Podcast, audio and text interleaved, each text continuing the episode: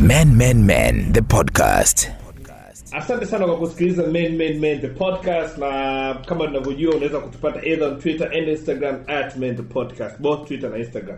Na tunasema kila siku tunafanya men, men, men, the podcast kwa sababu moja ya msingi sana. Tunajaribu kunormalize na kukuza maongezi na kufanya watu wajue kwamba wanaume ni watu. Watu waache kuona wanaume kama miungu aisee tuache kuona wanaume kama miungu watu kwamba hawana hisia hawana changamoto hawana nini na kujua tu sisi ni watu violent na nini na vitu kama ndio ndio sifa zetu huko nje kwamba sisi ni watu tu ambao tuko violent tuko kwa maana tuko tunasoma olevo ambao hata sijui maana yake ni tuko vagalant unaona bwana? Well, that is not the case. So that is why we have men men men the podcast. Tunazungumza everything men but specifically about mental health. Nadia is here. Nadia hi. Hi. uko poa thank you for continuing kutuhost kwenye ofisi zako nzuri sana zilizoko masaki. Asante sana umenipa reason ya kuja masaki on weekly basis. Asante sana umenipa sababu ya kuja masaki on weekly basis. So yeah bado tunarekodi kwenye ofisi ya nadia mpaka tutakapotangazia vinginevyo. Na kama unasikiliza kwa mara ya kwanza nadia, nadia ni mtu wa therapy ni mtu wa therapy she's a therapist slash counselor. Unaweza kumpata on twitter and instagram at mind matters tz at mind matters tz and then ita, ita, kwenye kwenye bio yake kuna link itakupeleka kwenye website. And then utapata jinsi ya kuweza kuwasiliana naye if unahitaji kuwa na conversation nyingine zaidi nyingi zaidi na yeye. So today bwana tuko join na gurus Yeah. That's what I'd like to call them. Yeah? These guys they have seen things, they have done things na wapo hapa jinsi walivyo leo kwa ajili ya kushare knowledge na wasikilizaji wetu, lakini vile vile kwa ajili ya kuweza kuweka ukweli wa mambo na watu kujua kwamba sio kila kitu king'aacho ni dhahabu au dhahabu haipatikani kwa urahisi. Tunaweza tunaweza tukasema hivyo. Tuko na Zahor Muhaji. Mambo vipi Zahor? Ah, safi Uko fresh? ah, niko fresh tupo tuko tuko na Jumanne Mtambalike. Jumanne, you- una prefer zaidi J4 J4, yeah. And I guess J4 ni jina utokana toka olevo Yeah, shuleni. way back since nasa School. since nasa school eh, tuko na Jumanne Mtambalike au J4. Nadia hope utakumbuka kuita J4. Yes. J4 na hawa jamaa bwana ni tunasema kwa Kiswahili cha urahisi zaidi ni wajasiriamali. Naweza tukasema hivyo.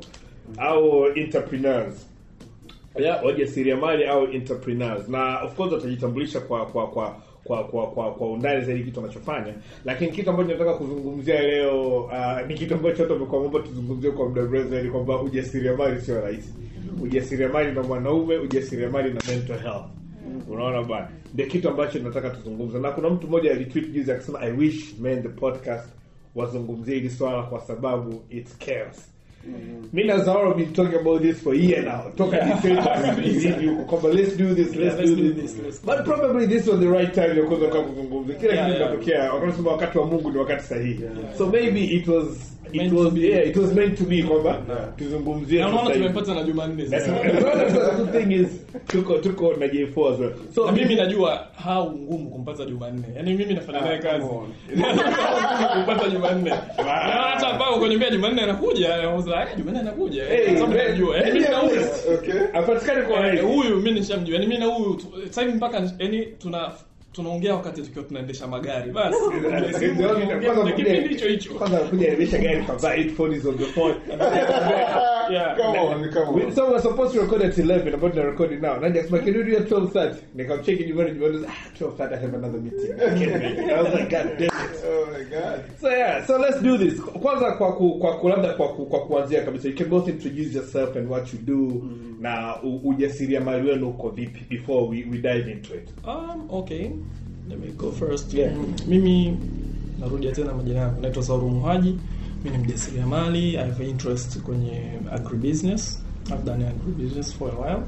Um, na pia mm, nimefanya kwa muda mrefu pia sasa hivi nimeacha nilikuwa kwenye retail this business the retail I've had, I've had shops maeneo kama Kariakoo ndo the biggest market in Eastern Central Africa so um, na pia kabla huko pia nimejihusisha na biashara zingine nyingine kama za kilimo na pia nimekuwa nikijihusisha na biashara zingine za uwekezaji kwenye biashara za watu wengine I would say that. So yeah um, nimekuwa mfanya mimi kidogo ni at an early start I would say. Um, nilikuwa na biashara yangu ya mwanzo kabisa. Ni I have to kurudi mwanzo kabisa. My first business when I was 9 years old. Nilikuwa na miaka 9 Kwanza imeshika kwa miaka 9. yeah unajua. Wakati mimi nacheza kombolela na kutoa. I know it was yeah, it, it was just uh, not kwamba ilikuwa kitu kikubwa but ilikuwa mimi unajua mimi nimekulia Swahilini kidogo. Alafu nilikuwa nasoma ushuani shule. Mm. Olympio. Sasa nikawa nikiwa nikienda shule wenzetu pale wananua brick games ndio zimeingia. Unajua brick Oh, yeah, brick games, yeah. sasa mimi nikanunua ya kwangu moja kodi nyumbani kila siku watoto huyu naomba nicheze naomba nicheze naomba nicheze. Game yangu inaisha betri kwa hiyo inaisha betri Ah, babangu akaniambia mimi siwezi kununua betri kila siku afu nawapa mtaa mzima wanacheza find a way kutafuta betri zako. Kama una save hela yako ya shule ama namna gani. Mimi ideally ikaniambia basi kuliko kuwapa yani oh, coming from a good faith. Yeah. Kwa- hili tatizo unalisolve vipi? Wote tunataka kucheza lakini betri hazitoshi. So tunafanyaje? Um, tuchangie basi ku- ku- kucheza. Ukicheza lisali moja unanipa shilingi hamsini. Ndio hiyo hela mimi nitasave tutanunua betri Ah! I I naona jumamosi fulani imekatika hivi afu kama na kama si mia tano si mia sita. Eh, hela nyingi kwa dogo tu Yeah. miaka minane. Kwa nini inaweza kuwa biashara? So nikaanza kusave hela zangu za shule na nunua brick game zingine. Sababu sasa demand ikaiko kubwa watu wanatoka mitaa mingine wanakuja kwa kucheza brick game. So before I know it hadi kama brick game tano hivi. Kwa mimi nikawa napatapata vichenji lakini pia haikuwa much about money but ikanirahisishia umaarufu kwa watoto wenzangu na ukienda kucheza mpira lazima uhakikishe unapewa namba kwa sababu wanipa namba ucheze game zangu. Yeah so coming that was I grew up lakini then nilikuwa na nasoma then when I was 17 and then do I took it this thing seriously. You started at 17. at 17 ile proper like, seriously kabisa naenda kabisa na mashamba yangu sio na nini na manage vitu vyangu at 17 so I've been on that journey until now uh, mi bado kijana in my 30s so yeah, I've been here like 10 10 plus years. So na uzoefu huo. Kwa through that nimeona yote. Nimepata hela nimepoteza hela nimepata hela nyingi nimepoteza hela nyingi. I've seen it all. Up and down. I would say that. Yaani unasema umeanza 17 yani maisha yako kwenye ujasiriamali baada ya fikiri maisha yako kwenye uandishi wa habari na na experience ya miaka kumi lakini lakini bado sifikii experience yako yani. Therefore, how about you? How did it happen for you? You've always ulikuwa siku zote unataka kuwa hivi? No, no really. Um, so my name ni Jumanne Mtambalike. Uh, I'm an entrepreneur. I didn't always want to be an entrepreneur. Uh, I'm a techie. Um, my first interaction na computer nilikuwa niko form 2 Tanzania. Ah, as a boy. Eh, kwenye kwenye shule ya watu kama elfu mbili wanaokumbuka tulikuwa tunakaa chumba kamoja tu kana computer Pentium 2 zimechoka. And nobody wanted to go to that room. Everybody hates the room. Nadhani tulikuwa watu kama sita au saba. Na tulikuwa tunaonekana mabisho kweli kweli. Kwa sababu it's a boys school lakini tunajifanya tunasoma computer.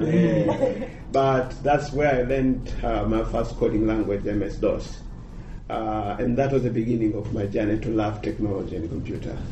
Uh, nakumbuka one of the best investment my father did in my life was that um, Pentium 3 computer. I used one. He bought in Tumbani kuleta nyumbani for me to practice. From there the rest is history. I'm a techie, I'm a futurist. I love innovation and, and, and entrepreneurship. Uh, I've been engaging with entrepreneurs for more than 10 years now kwa sababu my career started around 2010 uh, 2011 ndo nikaajiriwa kama ndo innovation hub I think 2013 ndo nikaajiriwa kama innovation hub manager wa kwanza wa Buni Eh, Buni Hub. Hub, Buni Hub Yeah. wa support vijana wajasiriamali wenye wenye mawazo yao um, Sahara wazo kama Sahara kama brand ya Sahara uh, lilikuja 2015 wakati na transition sasa my contract imeisha kwa sababu mimi niliajiriwa kwenye mradi wa Tanzania City ambao ulikuwa ni mradi wa serikali ya Tanzania na Finland kufanyia kazi COSTECH kwa ajili ya kubuild innovation ecosystem uh, Tanzania. Na ndio maana my company mission statement ni building innovation ecosystem in Africa because that's what I've been doing for years Mm. tangia kile yangu inaanza. Uh, this conversation to me is very important kwa sababu mbili First, I'm an entrepreneur. Second, I'm an entrepreneur who work with entrepreneurs. Kwa hiyo uh, tangia Buni, I think Buni nilipata kufanya kazi na startups na entrepreneur wanaweza kafika hata elfu tano my five years of being there engaging with them at different level kwenye advice kwenye strategy kwenye training kwenye uh, events kwa hiyo I've been engaging with entrepreneurs throughout my life na nadhani ni discussion ambayo tumekuwa tuna ikimbia lakini it's very important discussion tunayo na nadhani kuna kipindi we even talked na aliyekuwa mkurugenzi wa Costech before Dr. Hassan Mshinda Mm, possibility Mshinda ya kuwa na hawa counselors wa vijana kwa wakina Nadia. wakina Nadia kwenye innovation spaces kwa sababu kipindi changu tu mimi cha kufanya kazi buni nimeona vijana saba mpaka nane ambao wanachanganyikiwa. They, they come completely crazy. Sijui umenielewa? Anakuwa chizi kabisa. Kwa sababu one thing about people is high IQ that have huge expectations and, and big dreams. And kacha yetu haijawaandaa wakiwa disappointed wafanye nini. Sijui unaelewa kwa hiyo that's one very interesting side of this conversation amba- ambayo we're willing to share and learn. But on the other side also to me as an entrepreneur i've gone through a lot Yeah. to understand what am i supposed to do to continue to be a human being. Kuna siku kuna siku we're having a conversation na Jumanne uh, when kwanza kwa watu ambao they don't know tulifanya ile ya Mendless Let's Talk tulifanyia uh, katika ofisi za za Sahara. Yeah? Shout out to Sahara walituhost vizuri sana. We need to have it again we, we shall. Corona corona inaisha. Oh. Yes on yes yes on anniversary of me Men the clinic Yes, we have, I have issues with you. I have issues with you. I have na issue na Jumanne, na issue na Nadia, na issue na Zao. Kwa hiyo yeah, lakini tulikuwa tulikuwa tuna tunaongea na Jumanne akaniambia kitu kimoja kizuri sana ambacho it, ah, ilikaa kichwani kwangu. Sijui kama you remember. Kwa anambia kwamba inafikia kipindi sasa hivi wewe you don't have a problem kuwasha gari kwenda Makambako just to see your friend Yeah. na kuongea Yeah. naye rafiki yako labda ulisoma naye Olevo Yeah. au wapi yaani unaweza ukawasha gari ukaenda kule not to do anything just- just to just to sit na kuwa na conversation tu na mtu that piece and, and it's very very important believe me kwa sababu the more busy you become the more robot you become. Yeah. you lose very important relationships in your life. Watu muhimu kwenye maisha yako wanapotea. You lose a sense of yourself. Kwa sababu kuna saa kuna kitu kama vitu ambavyo unaweza kama ni vidogo tu vitu kama visiba harusi uh, birthday parties you don't have time for them. Kuna vitu kama uh, rafiki zako sijui class of I don't know 2005 sijui tuzo wanakutana sehemu you are not there. Na kuna saa inafika kwa sababu uh, watu wanakuona kama wewe ni entrepreneur wanafikiria kama ni super una super power fulani. Yeah. so they always give you stuff you become a sponge una una suck kila kitu alafu wewe mwenyewe una kwa ku kwa kutolea. Kwa ndo maana nikaa nakwambia sasa umuhimu wa kuwa na mtu ambaye alikuwa anakufahamu kabla hujakuwa hapo. Yeah. unakuta hapa unaweza kusema ukampigia mzee simu bwana Makene vipi? Bwana Njombe kukoje can I come there for at least two days kumbe unataka kukimbia hii mesi ambayo iko hapa kwa sababu you are not even breathing Yaani ukigeuka huku huyu kakuletea proposal. Hii ukigeuka huyu kutukana kwenye Twitter ukifanya hivi. Like things are all over the place. Kwa hiyo ile ile ile peace of mind unakuwa unaitafuta sehemu yote unayopata. Sasa kama hujapata mtu wa kukuadvise sehemu gani ni perfect ya kuipata ndio some people become alcoholic uh, some people become drug abuse wanaenda Drug addicts drug addicts na vitu kama hivyo. Uh, watu wengine uh, wanaanza kutafuta pressures pressures kwenye sehemu ambazo you're not supposed to seek pressures. Yeah. having multiple women sleeping with your co-workers. Because all those things zinakuja na ile tension ya kwamba i have everything but i don't have peace. Yeah. Na hela Yeah. na influence na heshima na kila kitu but i don't have i don't have a sense of fulfillment Yeah. kwa labda hicho ndo kitu kikubwa ambacho kwangu mimi I think as entrepreneurs we need to talk about kwa hiyo we live fake life tuna post tuko na wafanyakazi wetu to post all the crazy Kurasa, stuff, uko Kurasa. I'm, I'm closing this deal and everything and, and it's happening but in real sense are but i want to ask both of you katika maisha yenu ya shughuli mnazozifanya yaani kitu gani kigumu kabisa ambacho ilibidi mfanye ambacho mpaka wewe mwenyewe ukikao ukifikia unasema that thing was hard but Yeah. i had to do it. Na ilikuwa na impact gani kwako? For both of you. Um, kwanza the biggest decision tu wenyewe kuwa mjasiriamali tu the biggest decision. But was it by choice au ilikuwa Ah, to- circumstances zilikufanya? Okay to me it was uh, by choice which is even harder kwa, kwa mazingira yetu ya Tanzania kwa sababu mimi nataka kuaddress kidogo systematically. Sure, jamii on. unajua um, sisi nchi yetu mimi nazungumzia Tanzania tuitanue sasa Tanzania wakati wa ukoloni tuseme tulikuwa nchi ambayo tuna madaraja matatu. Kuna wazungu ambao walikuwa wanatutawala au walikuwa administrators.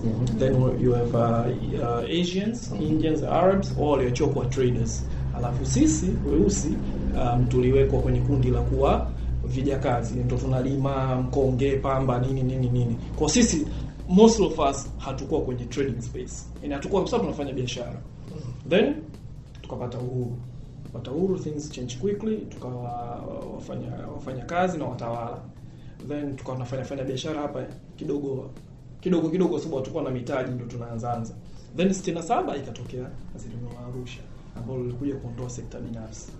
Likatangaza kabisa Tanzania ni nchi ya wafanyakazi na wakulima. Kwa hiyo majority ya wazazi mababu zetu wazazi wetu baba zetu na sisi wengine wenyewe tulikuwa ni kizazi hicho cha wakulima na wafanyakazi. Sio wafanyabiashara. Sio hata take us to school my guy. Take us to school. Eh? hiyo ndo jamii yetu. Kwa that's the setting. Kwa ndo maana um, wazazi wetu ilikuwa dream unazaliwa unakuwa unaenda shule unamaliza kazi, hiyo ndo dream ya mtanzania wa kawaida. That's Tanzanian dream. Kama America za American that was the Tanzanian dream. Yeah. umetwist kidogo utakuwa mwanasiasa umemaliza.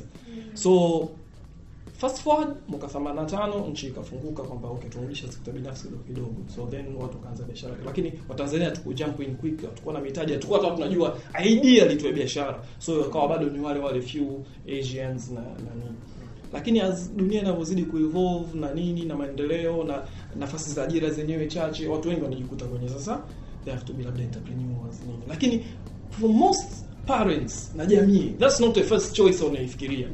Yani hata baba yako mwanangu sio uje kwa daktari Yeah. sio uje kwa rubani eh, sio uje kwa kiongozi. Amna mtu anamwambia mwanaye sio uje kwa mjasiriamali.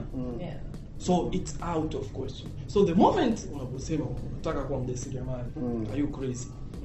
Yeah. eh, what happened to you? Eh We waste all this money. oh, it's all money. Hapa ndo kufanya biashara oh We are an engineer for God's sake. engineer. Wale maengineer wenzio kule? Yeah. of course kwa wao huwezi kuwalaumu pia ni they've never been a business people. They don't know how business life ilivyo. Wanachojua wao ni soma ajiriwa soma ukiajiriwa kwanza kuna stability mshahara upo. Sasa unaingia huku. How sure are you utafanikiwa na usipofanikiwa je so unakuwa una take risk kubwa sana. So matokeo yake wana kwanza wanakuwa sio supportive. Kabisa. Yani unakuta Yeah. familia nyingi za Tanzania sio supportive. Ukiwa mjasiriamali on. Your huyu tumemsomesha afukuwa mjinga akaenda ku kusikia mwache. Sasa kinachotokea ni kwamba unatumia nguvu kubwa sana kuwaaminisha watu kwamba unataka kuwa mjasiriamali na utafanikiwa. Sababu wao wanachotaka kama wazazi na jamii ndugu marafiki na jamii ufanikiwe. Ufanikiwe. so unatumia nguvu kubwa sana kwamba bana mambo yatakuwa mazuri wewe tulia wewe mimi nitaenda wewe mimi nitafanikiwa. Mwisho wa siku reluctantly wanakuruhusu uende. Sasa ndo changamoto inapotoka. Ukienda ukifanikiwa vizuri ukifanikiwa which successful rate ya Tanzania ni ndogo sana. Kusema kweli ndogo mno. Au tutaongelea baadaye. Um, ni jambo zuri. Watakufa eh sawa nini? Utapata kapraise kadogo. Lakini usipofanikiwa sasa unarudi vipi? You become case study. hivi kama kesi study. Kuelezea maamuzi mabaya ya maisha. Unarudi vipi? Kuenda kuambia wale wazazi wako marafiki zako kwamba uliwaaminisha kwamba utafanikiwa. Unarudi vipi kwa kuwarudia kwamba jamani kule mimi nilienda hali mbaya. Yani hapa mnavyoniona hata hela kula sina. Unarudi vipi? No. Na uh, me personally it was my choice. Kwa- the choice to be an entrepreneur in Tanzania to me I say it was the, my biggest and the toughest thing. Na nilisemwa. Niliambiwa wewe kwa nini usiende shule? Sababu sasa ule kamaliza shule. Umeambia kuna siku unahitaji fomu za polisi. Eh, nimeletewa mimi asubuhi mtu ndugu kaleta fomu ya polisi. Bwana wewe itabidi uende depo kwa polisi. Unatusumbua tu naye mambo yako sinema. Wewe vipi bwana? Kwa hiyo to me I would say uh, the biggest decision ever I've done kwenye ujasiriamali ni kuamua tu kuwa mjasiriamali kwa sababu honestly ukiangalia background ya jamii na mazingira hata kuja kwenye masuala ya sera na kila kitu kuwa mjasiriamali Tanzania kidogo akili yako inatakiwa sio nzuri. Kuamua kuwa mjasiriamali Tanzania. So yeah that's all I say. Yeah, so picking from what uh, Zaoro been saying, alichokuwa nakisema hapa Zaoro, kwangu mimi decision ya kuwa mjasiriamali haikuwa ngumu sana. Ilikuwa ngumu, ila ilikuwa ngumu sana. Kwa sababu wazazi wangu kwanza si wafanya biashara. Na ni watu ambao wamefanya kazi sehemu moja for so long. Baba yangu amefanya kazi Tanzania Port Authority since 1979 nakuja kuretire uh, three years ago. Kwa amefanya kazi sehemu moja positively for almost 40 years I cannot stay in one room for two hours. So ugomvi wa kwanza friction ya kwanza inaanzia hapo. Uh, the same thing mama yangu 1985 mpaka sasa anafanya kazi bandarini. 30 years plus. Kwa hiyo kwanza perspective ya mjasiriamali ni nani na anafanya nini is is one of the most complicated thing kwenye African family not just Tanzania kwenye African family. Sababu imesha kuwa attributed to people who take stupid risk with life. They don't know how to manage their time. They don't know kwamba kuna responsibility muhimu za maisha. They just wanna play around. Kwa hiyo hizo perception zipo kwenye kwenye kwenye core ya generation zetu namna gani wanaamini kuhusiana na na, na mjasiriamali. Lakini nikirudisha kwenye mental health which is extremely important ujasiriamali peke yake una serious pressure yaani hapa usihusishe wazazi majirani watoto wa mjomba na nani. Yaani ujasiriamali peke yake ile pressure ambayo unaipata ya kuweza kuachieve is just too high. Alafu sasa changanya na hii pressure ya watu ambao wako kwenye denial phase ya success yako kwenye ujasiriamali. Mm. kwa unazicombine hizi mbili? Sijui umeelewa alafu ujumlishe na kwamba afrika stress sio ugonjwa. Afrika stress sio ugonjwa yaani stress sio gonjwa. among the gift ambazo mimi nili nilipatiwa ambazo nazishukuru sana kwenye maisha yangu I did my undergrad India nilifanya computer science na electronics uh, na nilikuwa kwenye Hindu Popular State Karnataka and nilikuwa napenda sana kusoma Indian literature kwa sababu it's a compulsory subject for watu wanaofanya computer science. Sasa that's where I get to understand zile self realization because nilikuwa nasoma wale mashairi mashairi ya Kihindi and the way they translate them. And most of them zilikuwa ni about self realization. Who you are what you want to do with your life? Vitu gani ambavyo vinatakiwa vikupe stress vitu gani visikupe stress? Umeona? Nilishakutana na watu wengi sana ambao wanaona ah, jamaa kama anadharau hivi hivi ya matatizo yote yanatokea Tanzania hayaoni. Kwa nini haposti matatizo sijui umeelewa Mm. eh kuna mtu kapigwa risasi kuna kafanywa hivi. Kwa nini haposti matatizo? Nimeelewa but the way I grew up uh, kwanza mimi mwenyewe kama mimi just push positivity. Kwa sababu That's you. That's what this, you do. yeah I want to shine positivity. Mm. because that is extremely important. As an entrepreneur around you is full of negativity. Sijui umeelewa na unakutana na phase nyingi sana ambazo zina changamoto nyingi sana ambazo hizo changamoto unaweza kukuta wewe hauzielewi na wanaokuzunguka hawazielewi. Sijui kama unaelewa hapo? Sasa wakati unaanza unachofanya ni kwamba unakuwa unaamua kila kinachokukuta au kinachotokea ureact. Na most of the time una react negatively. Kwamba umejaribu issue fulani umeomba capital imefeli unachanganyikiwa. Kwani ni kapi tumefeli? upokee simu siku tatu unakaa chumbani unajifungia una reflect where did I went wrong na nini. Unaanza kujiblame unaanza ku question your decision. Hivi maamuzi yangu kweli ya kuacha kazi pale Costech kuanzisha kampuni yalikuwa sahihi? Sijui umeelewa sasa ule muda ambao kwa wenzetu ambao wanaelewa mambo ya mental stress na nini mtu anaweza akakusogelea karibu akakwambia don't question yourself. Haya mambo yanatokea. Kuna mtu fani alifanyaga hivi kapotea africa is bit different. Tulikwambia kusikia. Uliyataka umeona sasa. Eh. Unaelewa? sasa au una una una- unarudi nyumbani uh, unamwambia mwenzio bwana unajua kitu fulani kimeenda hivi ile akijakaa sawa. Kwa nini una kusi nacho ufanye kingine tu. Sasa ile kujua your attachment kwenye kila kitu na namna gani uh, wakiendo wa kuadvise wakusaidie umove ni challenge. Kwa hiyo ndo unakuta saa nyingine remember the discussion ambayo siku yetu tulikuwa tunaifanya kwenye Yeah. kwenye kile kilinge chetu cha wanaume. kile. Tukawa tunazungumza tukasema one of the things kwa nini doesn't make sense mtu anaacha nyumba na mke mzuri na kila kitu na facility anaenda ku date huko msichana nje kabisa sijui nyumba ya ngapi huko Yeah. ambaye watu wanaambia okay Brother, this is clear from up to down Hey, what are you doing here unafanya nini huko eh? kumbe kaenda kutafuta kusikilizwa tu Sielewa. Yeah. Kwa sababu huku nyumbani usikilizi, wazazi wa kusikilizi, wafanyakazi wako kusikilizi, kila mtu kusikilizi, and there's a place where you go people listen. Yeah. Hey, kwa hiyo eh, ah, kwa wamekudhulumu. da, usijali chai na miminwa. Umeelewa? Sasa unashangaa mzee unaenda kupaki gari eh, kupaki gari uswahilini, unaambiwa senti milo unaenda tena.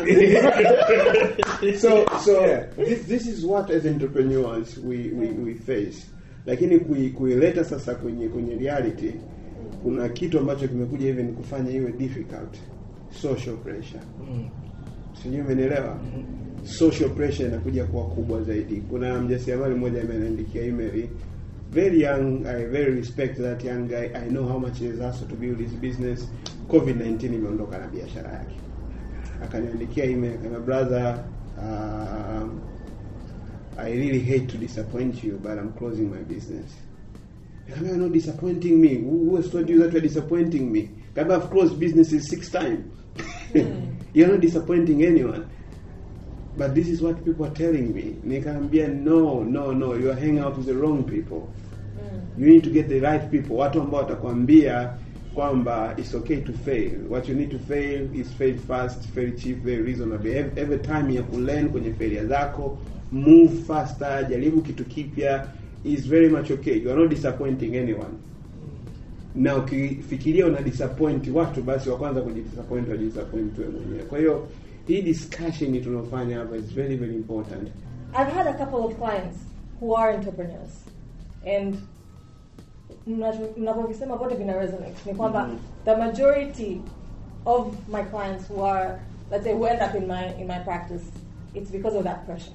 Mm-hmm. So the external pressure mm-hmm. social pressure but most importantly that pressure from within. I think Yeah. for for most of them the biggest challenge to kind of break down or co- manage is that mm-hmm. pressure from themselves. Mm-hmm. Kwa sababu it becomes easier when you us- unaanza unaanza kufanya kazi it's easier to start okay who are the people wanakupa pressure in your life? How do we mm-hmm. mitigate them? Because you don't have to be having conversations with everyone and anyone in your Yeah. life. Mhm. you pick and choose. Lakini with yourself. You are with yourself 24 7 Yeah. You can try and move yourself. Lazima tu uongee na wewe yeah. Yeah. And that conversation is endless, especially for an entrepreneur. A lot of the times, you might find yourself speaking to yourself. One, having conversations. I think between your right brain and your left brain, mnakaa mna discuss what is what is the next step here. Because entrepreneurship is all about creativity. Yeah, You're yeah, seeing what is yeah, the problem. yeah. You're thinking of a creative solution. Mhm, mhm, You know, mhm. and so. Apple, you're engaging both sides, your logical side and your mm-hmm. creative side. Mm-hmm. So these are conversations probably you're also having with yourself. So so mm-hmm. think of that pressure that you're placing on yourself. That is the biggest, I think for most that I've, I've worked with, that was the biggest challenge. And that's the biggest one to kind of work through. Mana, it takes a lot of work to break that down. Mana, ni bringing, ni societal um, influences, cultural influences. Kuna so many influences that are there, you know. And Zao mentioned kwamba it's very systemic. We were never taught Yeah. to become entrepreneurs. Yeah, yeah. You know, no one knows. Because Yeah. most, most, I think most entrepreneurs, it's either they stumbled onto it, Yeah. or it's something they're like, okay, let's give this a shot, and they're prepared to fail. Yeah. Sababu there is no roadmap. What- what Hamna, you find? yeah, hamna Yeah. clear cut. Uh, like ukianza kazi unajua kabisa contract unapewa these are the job descriptions. Entrepreneurship. It's like you you make your job descriptions as you go. Vitu vina pile up. Yeah, yeah. you know you are the accountant the what the this the the CFO kila kitu You have to fix the plane on the air. exactly that is a lot of pressure It is a lot of pressure. But but then that's why I, I, that's why the reason I, I, I want to have this conversation. Kuna kitu umeongea kwamba umesema you close six businesses. Mm. Uh, so umesema oh, ulipata hela nyingi, umepoteza hela nyingi. These are not the things tunavyosikia. Seriously, we, we don't get to hear this stuff. Yeah, yeah. Na maybe because we don't get to hear this stuff, sisi tunachojua uko nje kwamba kinacho kwa mfano kama mimi kinachonifanya nisijitusu kwa sababu naona da manne kafanya ifo kafanya kafanikiwa. Zahoro kafanya kafanikiwa. Yani sisikii mtu akiniambia kwamba this is the first time nasikia unaniambia kwa close six businesses. yeah, I had to sit down with this guy in his house. Yeah. kuja na ile conversation ambayo ndio akafanikiwa kunijengea ile picha ya kuona oh shit. Hiki sio kitu rahisi. You guys you don't speak these things. Kwa hiyo, na matokeo yake kila anayefeli anajiona kama yeye ndio wa kwanza kufeli. Kwa um, okay, mimi kwanza ningependa kutanua picha again.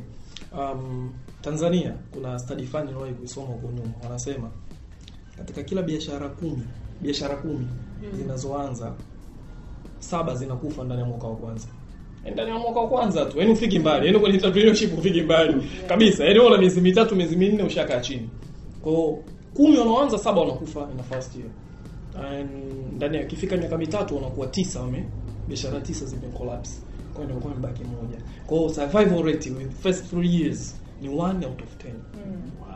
Umenielewa? that's almost 10% yeah. yani hiyo ni ngumu. Kwa hiyo it's very hard kwanza kufanikiwa kwenyewe Tanzania ni ngumu, na ukichanganya na mazingira ya jamii na biashara na sera na kuna mambo mengi hapo sasa nakuja Kwa kufanikiwa kwenyewe ni, ni kugumu, lakini um, changamoto kubwa ambayo I would say ni kwamba ujasiriamali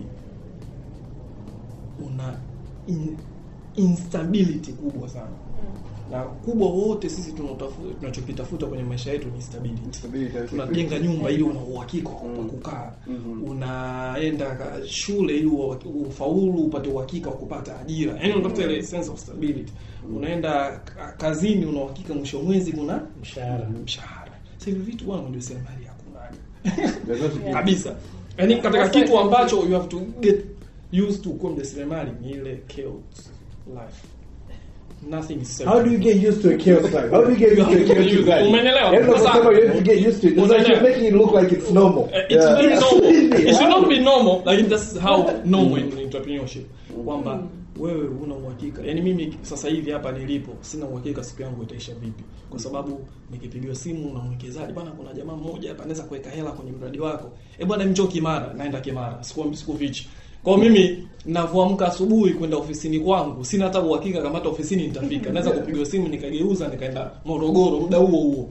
Kwa hiyo hiyo sasa inaleta hiyo impact yake inakuja kuonekana kwenye social life yako. Una muda wa kutosha kukaa na mwenzi wako, mpenzi wako, una muda wa kutosha kucheza na watoto. Yaani birthday za watoto zinatokea, mzee ndo umeitwa siku kwenda startup competitions za South Africa hapo ndo umeenda. Na unaenda kule sasa unakosa, ukirudi huku unalaumiwa mara mbili, umekosa birthday ya mtoto. Na wewe ukirudi unayo, Ni investment yenyewe unayo. Umenielewa? Kwa hiyo ile sense ya ya kukosa stability kwanza inakuwa inakupa impact. Yani ndo inakuhit hard sana. Um, na mara nyingi uh, jamii haielewi. Kwa sababu jamii yenyewe isha settle kwenye ile setting yake ika, imekaa kwenye ile stability. Una uhakika wa kipato una uhakika wa kazi yako ilivyo. Unaamka asubuhi unaenda kazini saa mbili saa kumi umetoka. Uhakika. Hata nyumbani mkeo anajua jamaa anatoka saa kumi Hata kwenye simu, lakini Mm, wapi. Sasa wewe maisha yako is all over the place na muda mwingine kama sisi ambao unakuta umeajiri watu wafanyakazi wanaondoka na kuacha ofisini Yeah, most of the time. Unaona sasa ni mimi Jumanne anajua kuna vitu tunafanya pamoja tunakaa ofisini pale mpaka saa saa tano usiku eh, huko ofisini watu wameenda majumbani washapumzika wewe bado uko ofisini Jumanne, Just- just Jumanne you have a family. Yeah. Una familia. How do you balance? Na- nataka niongezee kwanza hapo alipokuwa anasema anasema uh, Zahoro na your first question and go to second question how do you how do you manage chaos I think this is very very important kwa sababu this life will continue to be chaotic na hiyo swali umeuliza I was searching for it for more than four years. So it's a very difficult question. Like I'm getting an entrepreneurship it's a very chaotic life. How do I balance this life? Nakumbuka my first statement, how do I remain human being? Yeah. Si umeelewa? Um, I remember wakati ndo tuna build foundation ya Sahara ndo inaanza. Maanake we, under Sahara we have three firms. So our, our impact consulting firm ilikuwa inaanza 2017 ile kuprove project ya kwanza kwamba tunaweza kufanya impact consulting Tanzania kwa mradi mkubwa kwa very reputed client that proposal for more than three different occasions ilinipeleka nyumbani saa kumi na nusu alfajiri. So think of it this way my wife has to open a door saa kumi na nusu alfajiri ninaingia nyumbani. Alafu ananiuliza ulikuwa wapi? Naambia nimetoka kumdrop dada mmoja anaitwa joisi nyumbani kwake. Na tulikuwa- tunaandika proposal ya mradi. Unaelewa? Yeah. sasa alafu just to show you kwamba level ya inhuman unayokuwa nayo unapokuwa mjasiriamali unaambia ila sina muda wa kuongea sasa hivi naomba nikalale. Yaani huna muda wa kutoa maelezo ya maelezo yoyote ndio nimeshakupa. I'm so stressed. I'm just trying to meet this freaking deadline. And then you go to sleep. Uh, unaamka saa mbili mwenzao anajua saa mbili ndio kutakuwa kuna maelezo.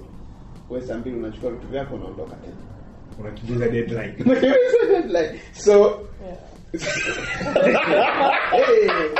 sasa. Sasa that's the real life of an entrepreneur that's why when you say kwamba success doesn't come cheap you have to put in ile extra push up that's an extra push up it makes you and it cracks you. Mm. it makes you kwenye success huku kwenye kwenye biashara yako lakini kwenye person inakucrack um, uh, for more than six or seven years I've been reading a guy called James Clear kwenye issue za uh, personal healthy well-being stable mindset and everything. Uh, ana theory moja anaipenda sana ile ya four four banners in life. Tuna four banners. Kuna bana moja ya healthy kuna bana ya family kuna bana ya kazi. Forgot the, the last one. Nadhani ya face or something. Like how do you keep all the four banners running without one of the banner banning you si si umeelewa? Yeah. sasa hiyo ndio changamoto kubwa sisi kama wajasiriamali tunaipata. Kwa sababu kuna saa uh, you focus on only one banner kwa hiyo una jeopardize afya yako.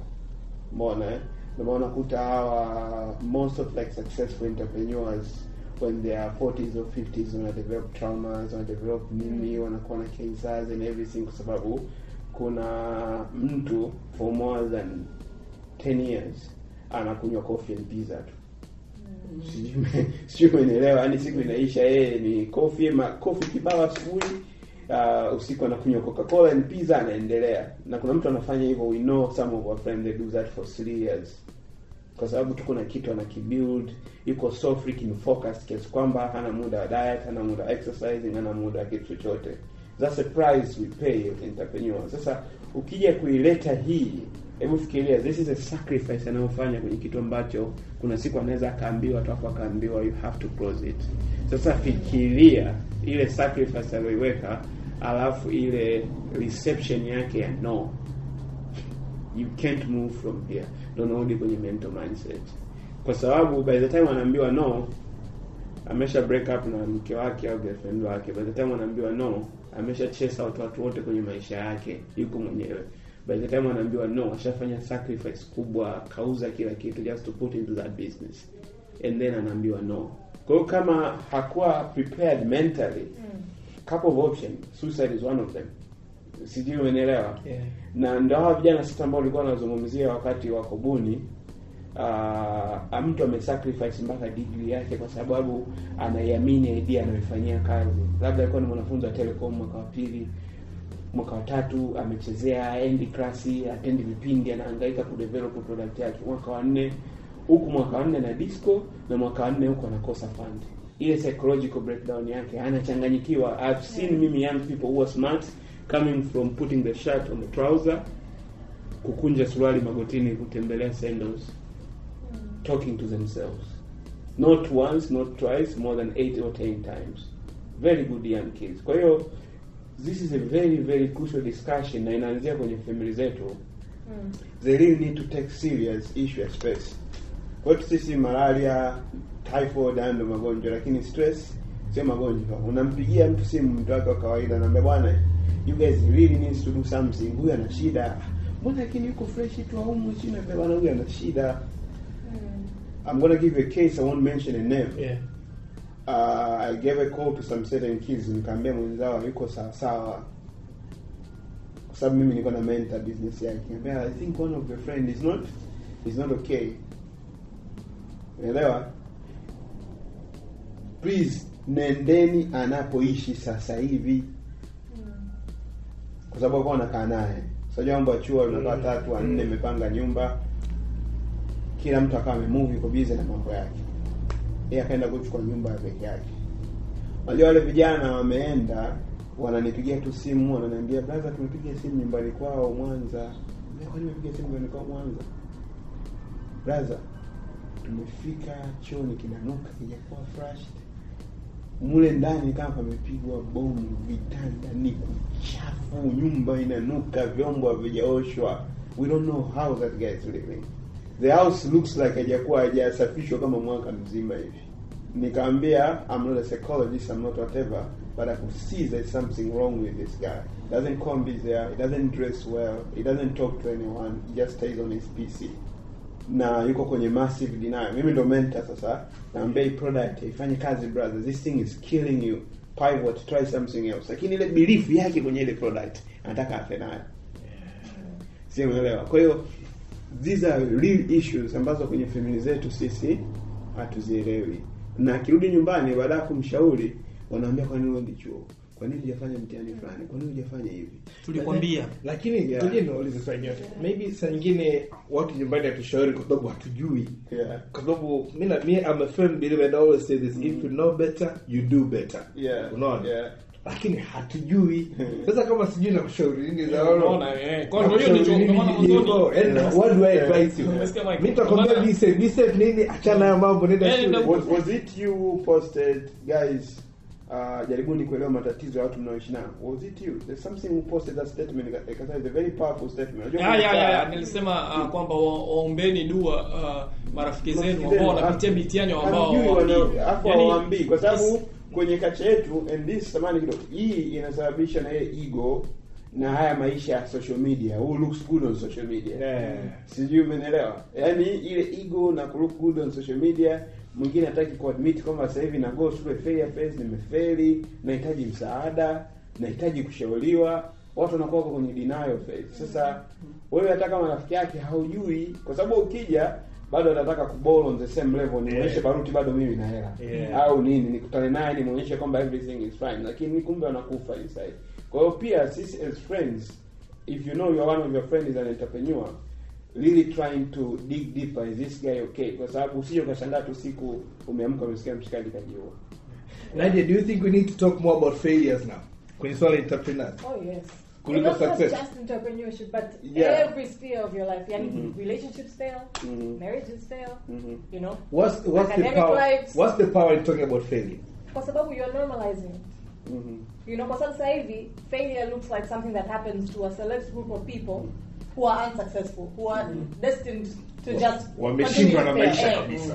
You know, it, kwa sababu sasa hivi ukiangalia what failure translates into ni kwamba that's it.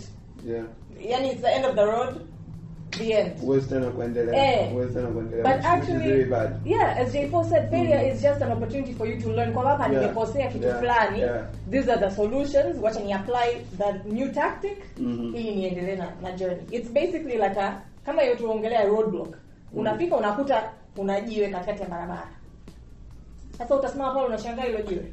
Utazima na gari utakaa. Yeah, utakaa. You know, unaweza kukata kulia kushoto, ukafaa hivyo tukaendelea. ukaendelea. au Yeah. if your car is capable unalipanda hilo jiwe mm. you, you proceed mm. you know but a lot of us look at failure as a mountain that we cannot kama Kilimanjaro we cannot climb it we cannot mm. go over it we cannot go around it ndio tunaishia hapo. very few can climb Mount Kilimanjaro. And that's why I use Kilimanjaro. You know but Kwa sababu wapo wanapanda but kawaida failure is not Kilimanjaro. Ningependa kuadd uh, to that. Unajua ujasiriamali pia unakuwa una extra consequences za failure kwa sababu ya mambo mawili. Kwanza unajua watu wanafeli kwenye marriage watu wanafeli kwenye kazi wanafeli kwenye mahusiano na nini. Lakini hivi ni vitu ambavyo vimepitiwa na kila mtu almost kila mtu kwa at least kuna ana idea. Kwamba huyu kafeli kwenye ndoa yake. na washauri wa kweli. Eh. kafeli kwenye ndoa. Eh, kwenye ndoa. Kwenye ndoa. Eh, kwa bwana kwenye kwenye ndoa. Lakini ndoa huyu atakuwa mfeli kwa sababu hii na hii. Natakiwa afanye hivi na kuna idea. Sasa kwenye entrepreneurship wajasiriamali kwenye nchi yetu au kwenye jamii yetu ni wachache sana. People wame wamekuwa kwenye wajasiriamali wamezungukwa na wajasiriamali wametokea kwenye familia hizo. Yeah. ni wachache. Kwa people they don't have an idea of what you are going through and even how to help you. How to help you. Anaweza kaa anataka lakini even hajui. So na pia na, ni kwa sababu pia ujasiriamali umejengewa myth mimi napenda kuita myth nyingi. Kwa mfano moja kubwa sana ambayo ndio inaletaga shida na entrepreneurs wengi ni kwamba kwenye ujasiriamali kuna hela. Hizo ndio habari zilizopo mtaani ziko mtaani. Hizo Yule ndio habari mfanya biashara. Yule si mfanya biashara. Yule ana hela. Yuko vizuri. Vizuri. Mm. Lakini na, na sometimes we look money. We look like money. Yani Yeah, kiangalia yeah. ofisi ya Sahara pale ghorofa juu floor nzima nini. Lakini sometimes yani um, wao ndio unajua kwamba wana hapa rent inakaribia kuisha. Wana hapa na staff ambao wana, wana unajua kama hivi kipindi cha covid inabidi wakae nyumbani lakini lakini wanaendelea kuwalipa lakini hawana productivity mm. mchakato endelea kuwalipa. Kwa sometimes unajikuta wewe mwisho wa mwezi umefika ni kweli na sometimes watu kweli wanaona hela wanaona biashara yako inauza vitu. Lakini kweli mzigo sometimes unaingia. Lakini ukipiga mahesabu ukakata rent nini literally ukiangalia you've made nothing. Lakini walipa watu. Sasa watu wanabaki huko mtaani na zile story. Sasa yule Jumanne. Kama Jumanne mfanyakazi wake Joyce. Joyce mambo yake yanaenda vizuri. Joyce anapata wake Joyce ana nzuri Joyce ananunua gari nzuri Joyce mapako yanaenda Jumanne itakuwaje Jumanne And then- and then kwa kukiza inakuja familia story inaitwa black tax black tax. Black tax kwa huko vizuri wote tunakuwa chawa Eh, kwa lazima Jumanne yule atakuwa na-? Kumbe wajui mwisho wa siku inaweza kwa mwisho wa mwezi imepata milioni 80 kampuni. Lakini ukisema ulipe mishahara, ulipe rent, ulipe kodi TRA, kuna vimemeo, kuna hela unatakiwa uinvest kidogo na nini, kuna client hajakulipa, unakuja kujikuta mm, katika 80 umelipa hela yote, imebaki laki tano. Mfukoni. Umenyelewa? Niwe ndo bosi ya wao wote. Na watu kwa nje wakikuangalia ka umeajiri watu wote hawa. You have money hiyo ndio kubwa. Na na honestly me I would say this. Uh, me personally I paid dearly for that. Yeah. I paid dearly for that. Yeah, Hiyo talk to us about it. yeah yeah yeah yeah. Yeah hiyo myth ya kwamba hela nyingi you have to do this you have to do that people expect him. Wewe sio si wa kwanza kwenye ukoo Eh, wote sio wa kwanza. Wale si si tumaliza basi. Tuwe. Jamani, nyinyi mnajua. So mimi I do remember. wow I do remember this incident ilitokea. Nilikuwa I had a girlfriend. Sasa rafiki wangu alikuwa marafiki zake. Sasa marafiki zake wana girlfriend zao. Jamaa, nini kina mai kuajiriwa. Basi bwana. Sasa ya mikopo. Eh, mikopo. nini? Basi tunaenda nini nini? Sasa ilikuwa unajua mambo mahusiano na vijana. Sasa ikawa issue za birthday. Birthday ya kwanza Uh, the girlfriend rafiki yake akawa birthday. Jamaa nini? Si nikakopa kazini yule jamaa. Ile moja ya hatari. Hivi unaelewa Bila bila kuzunguka na mimi na mimi? Namwambia ah hiyo tulia. Na ni kweli vitu viko vinaenda. Yani vitu vinaenda. Basi nini nini mama yako tuweke heshima sema sawa Wait, wataona twende. Gome imeenda enda babu mpira umefika kwangu. Na mimi nimefika mpaka tarehe fulani unakumbushwa kwanza hiyo? Eh. ah nikamwambia okay fine. Hiyo tarehe wewe niambie kwanza unachotaka nini nini. Ah hiki inasi wapi si akemi ndo kipindi ndo nimeingia si nini. I'm like I got inazunguka juu pale. I got you. Tulia. Baba niko nakumbuka niko na biashara yako. Kama hii ilikuwa Ijumaa fulani nadhani tulipeleka Saturday ndio itakuwa. So ilikuwa kama Ijumaa au Thursday. He, ghafla bimvuu bwana TRA hapo ofisini. Bwana wewe wewe una maduka ya duka hili sio hili. Sio ya mambo ya compliance. Eh. before I know it twende ofisini before I know it. Biashara kwanza wamefunga. Sasa mimi napata wapi? You know sasa tunafanyaje bwana itabidi basi mimi nikakaa pembeni Eh, kabisa. ah, mdogo nikamweka mtu pembeni kwa bwana itabidi basi issue. Issue. Kwa hiyo bana hii kitu itabidi tu tu tu tuongee akasema ulipe siku kwanza kiasi kidogo afu tuendelee tufanye kwanza makadirio huku biashara ifunguke na nini. Yaani inafika Saturday Eh, ni Saturday ndio mimi nimeenda kukusanya mpunga mzima kwenye account na kwamba hey, mtu bwana nipe sasa ile kitu na bwana itabidi tuambie haiwezekani. Basi ikawa haiwezekani, ikawa haiwezekani, basi ikapita.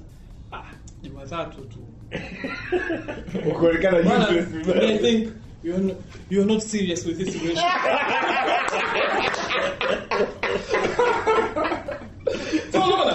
sasa hizo pressure in relationship zinatokea kwenye familia watu wanataka mchango wa harusi Eh, unapitishwa eh, chairman chairman wa harusi. Wewe juzi tumesikia umechukua tenda vola mwili wako. Kazi mwenye hajalipa. Lawama juu ya lawama. Sasa vile vitu vyote vinaku unaanza kuwa lonely kwanza. Unaanza ndio hilo unaanza Yeah. entrepreneurship mimi naambia watu entrepreneurship is lonely.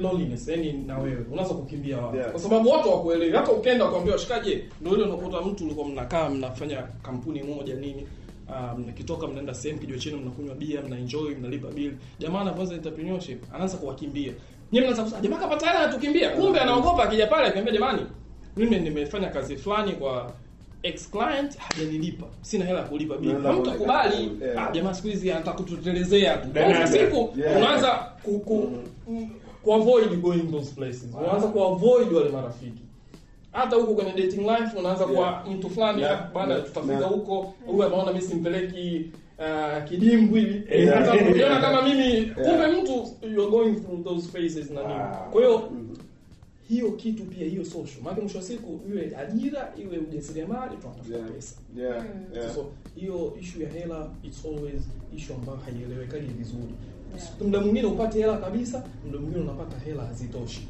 Mhm. unaweza kupata milioni mia hapa haitoshi sasa watu hawaelewi huyu vipi na sometimes sometimes unakuwa punished sana hata na familia Mhm. utazio unaenda kwenye vikao sasa wewe biashara yako huyu mwenzako mwalimu tu. Mimi kaanza kujenga wewe hata kujenga hujajenga. Mhm. Yaani wewe huu ujasiriamali unakusaidia nini hasa? Wow. kwa hiyo the pressure is massive. Sasa usipoweza kuimaintain na ku, ku, ku, ku stay ku stay uh, true to yourself na ku hold your ground inakupeleka. Ndo hapo sasa unakuta vijana wengi tunaingia kwenye mambo mawili.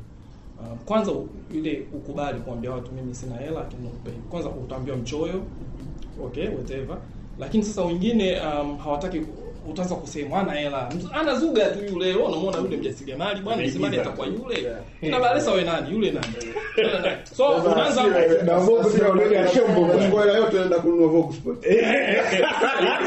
unajikuta kuna mambo mawili ni aidha ukubali hiyo hiyo hiyo hiyo nani yote hiyo Yeah. insults na yeye. au give it the social sasa wengine ndo wanaanza sasa um, wana go to the high extent kufake maisha ili tu ku maintain ile kuonyesha kwamba hawajafeli. Unaona ataanza kufanya vitu vitu unaona kabisa lakini ukikaa naye biashara vipi? Ah mambo yanaenda Lakini, bro was not you nilikuwa na mimi jana lakini unajikuta kwamba mtu anafanya vile sasa ku- ku- kuogopa ile kusemwa kuchekwa in Yeah. short naweza kusema Tanzania we, we really punish failures Yaani ukifeli Tanzania Ah, utalipa utashughulikiwa Yaani watu wanakusudia does that- bother both of you? Um, na Nadia that is. Sababu Nadia ndio anitoka. Nadia, unajua Nadia unafanya biashara. So, does that bother all of you? Kwamba hii statement ya mwisho tulitoa kwamba yaani kasefeli sehemu zote. Na tunaweza tukatoa mifano tunaangalia wasanii ambao labda walikuwa juu, alafu akadondoka jinsi tunavyowaongelea. Unasema wasanii vijana ambao wametangaza nia, angalia wanavyo execute ile kwenye social media. Yes, that too. Those people I can tell you level yao ya frustration saizi, kama mtu ambaye hayuko mentally stable, we might have someone who is about to commit suicide leo saizi as we are speaking. Kama kama hayuko, yani kama hajazima simu yake, aamue tu kwamba mi sitaki kuona kinachoendelea kwenye social media.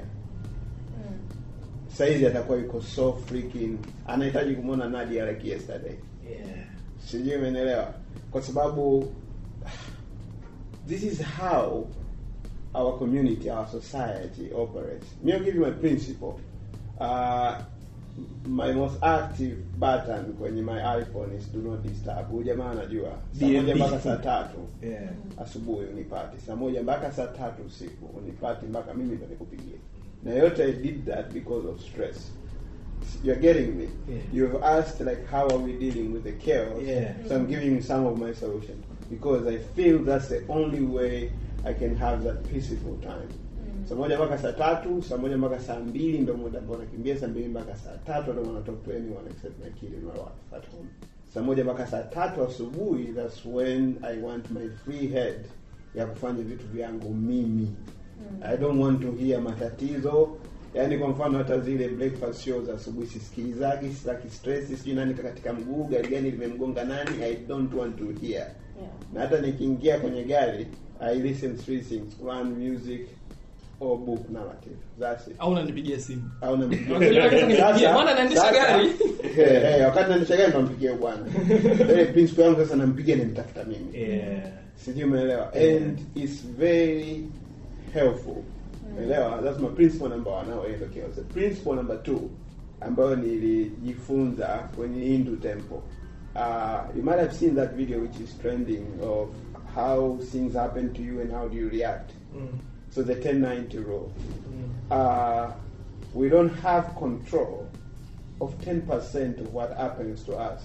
But 90% of how we choose to react, that is us. Yeah, I'm gonna give me, a, let me give you like a really, really proper, true example. When COVID-19 was starting to hit Tanzania like properly and started to affect our business processes, somewhere around mid-March, we got four emails four emails Yeah. from four high profile clients ambao tunafanya nao client kazi ambao tuna miradi yao mikubwa miaka miwili mitatu wanasema it's unfortunate we have to stop our interventions that's one morning. One morning. Four unfortunate emails. This is very unfortunate it's very unfortunate it's very unfortunate. Sasa you have four unfortunate emails kuna mjinga anakutukana huko kwenye twitter si nataka uendelee kubishana umetoka nyumbani kuna mtu anakupasua kichwa mwelewani si mnazungumza nini Yeah. barabarani traffic anakusimamisha ana anachokuambia Yeah. anakwambia tu leo naangalia tu gari sasa unaangalia ili weje kama unakosa sema sijuelewa Yeah. sasa huko na earphone zako at least ulikuwa umeweka slow jazz kichwa kishuke kinapandishwa tena Yeah. si umeelewa Yeah. you haven't sorted your house issues you haven't sorted out issue zako za ofisini you haven't sort out ishu zako za social you haven't sort out na kuja kuna matatizo mengine ya barabarani. Kwa sababu unaweza kukuta mtu zile road rage unaanza kushout na nini things turn chaotic. Ndio maana unajiuliza kuna mtu "Ah, huyu jamaa mwenzi alimchubua bampa tu katoa bastola kamvunja na mguu na kamua kabisa. What happened? Ku, kuchubuliwa bampa tu ya gari na kuua mtu. It is not that incident. Yeah. It's a reaction ya vitu vingine vingi alivyokuwa navyo. Sasa that lesson of hey you know what? A bad incident can happen to you anytime.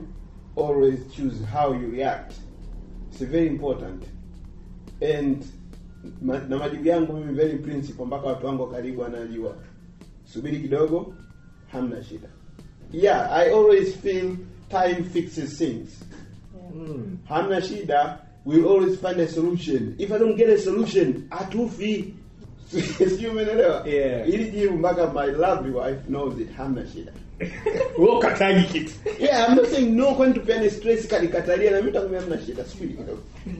Sasa and, and, and it's very good way to fix stress because it buys you time and then you go back to your MIT your most important task. You look on what do I need to accomplish right now? What do I need to accomplish later hiki kina umuhimu nikishughulikie. Kuna ule nimempa jibu haina shida nitadili nao baada ya wiki nne. Ana- anasubiria. Sijui umeelewa Yeah. which makes your life bit easier. Lakini ukisema kwamba kila kinachokujia wewe uanze eti kureact nacho. Sijui kuna mtu amenitukana. Eti unakuta watu wanajibizana matusi kwenye social media zaidi ya masaa matatu. Like okay.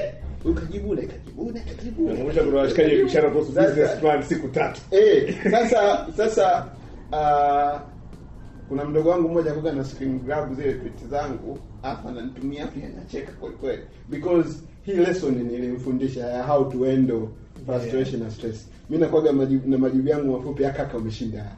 Yeah. Yeah, tufanye ile wewe ndio expert. Yeah. Yeah. Yeah. so yani it really helps. Yule mwingine anaona anakuwa offended mwingine anakufuata mpaka kwenye inbox "Ah, sasa kaka mimi niko nataka bado tuendelee kuzungumza. Ndio sasa ah, mimi nikwambia umeshinda kwa nini tuendelee tena Yeah. so it's very very important for you as an entrepreneur to choose kitu gani kikupe stress. Sijui umeelewa? And it's you. Live your life. Set your own pace set your own goals. Haushindani na mtu. Unaelewa bwana eh? Eh, unaweza ukawa una run taasisi kubwa endesha tu visi Eh, the issue is to move from one place to the other. You're not competing with anyone. Set your own standards define your life. Alafu sisi maisha yetu ni expendable entrepreneur. Leo unaweza ukawa una 4 million bank usd kesho ukaamka mna laki mbili ya kitanzania. Sijui umeelewa? kwa hiyo lying and showing kwamba haya ndio maisha yako itakupeleka tu sometime. Yeah. lakini siku ikija kilipuka kikirudi tena huko chini ndo hapo unachanganyikiwa kwa sababu you want to maintain that Yeah, before before I ask Nadia something, I want to look from both of you niambie the biggest loss you've ever made kwenye biashara. yani ulishapoteza mpaka kiasi gani? Inaweza ikawa financially au inaweza ikawa idea, yani the biggest loss you've ever you've ever had kwenye kwenye kwenye shughuli zako ume, umeanza ujasiriamali. And I'm saying this ili mtu anayesikiliza Ah. ajue kwamba you know hao jamaa bado wapo walipoteza lakini Yeah. bado bado wapo wanafanya hii shughuli. No, it, it really depends. Kuna mambo mengine tuweze kuzungumza, kwa management yangu inanisikiliza. Umeelewa? But- But we, we lose. Kuna kuna kuna kuna and it depends on the nature of your project. Unajua uh, I, I had a friend tulikuwa tunafanya naye biashara Dodoma. Uh, nataka nikuelezee wa entrepreneurs vitu wanavyogosu utashangaa. This guy was very reputed kwenye issue ya kufanya biashara ya samaki Dodoma kwa anatoa samaki Lake Tanganyika, anatoa samaki Lake Victoria na kuuza kuuza Dodoma mjini. This is early 21 2011 2012. No, 2012 2013 hivi. Alikuwa anapiga biashara vibaya mno. Yaani anapiga biashara ya samaki hujawahi kuona. Sisi tuko na biashara zetu nyingine, ila sijioni tunakutana kwa sababu ya entrepreneurs. Mshikaji alifilisika overnight. Alikuwa na mzigo, akaenda kuchukua kapito kubwa zaidi, akaongeza mzigo wa samaki ambao analeta Dodoma. Throughout process yake ile alikuwa anasafirisha mzigo without cold storage facility sio anafanyaje? Na anafanikiwa.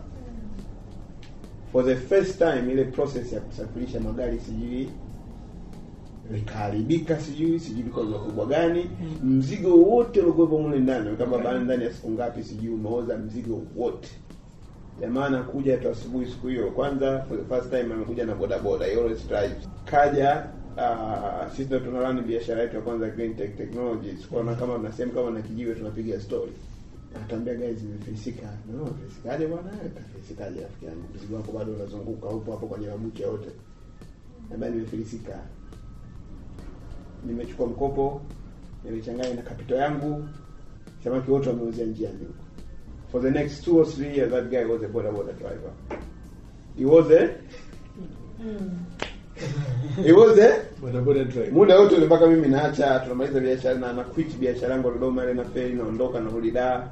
jamaa alikuwa ni boda boda driver sasa fikiria wewe kama entrepreneur kama huwezi kuwa flexible kwenye maisha yako na ishi na unataka ku maintain social status kutoka washikaji wote kukubali kwamba ndio biggest supplier wa kuuza samaki sijui na nini. Urudi una drive boda boda na drop washikaji bwana unataka kwenda wapi? Eh bwana cheki mwanangu.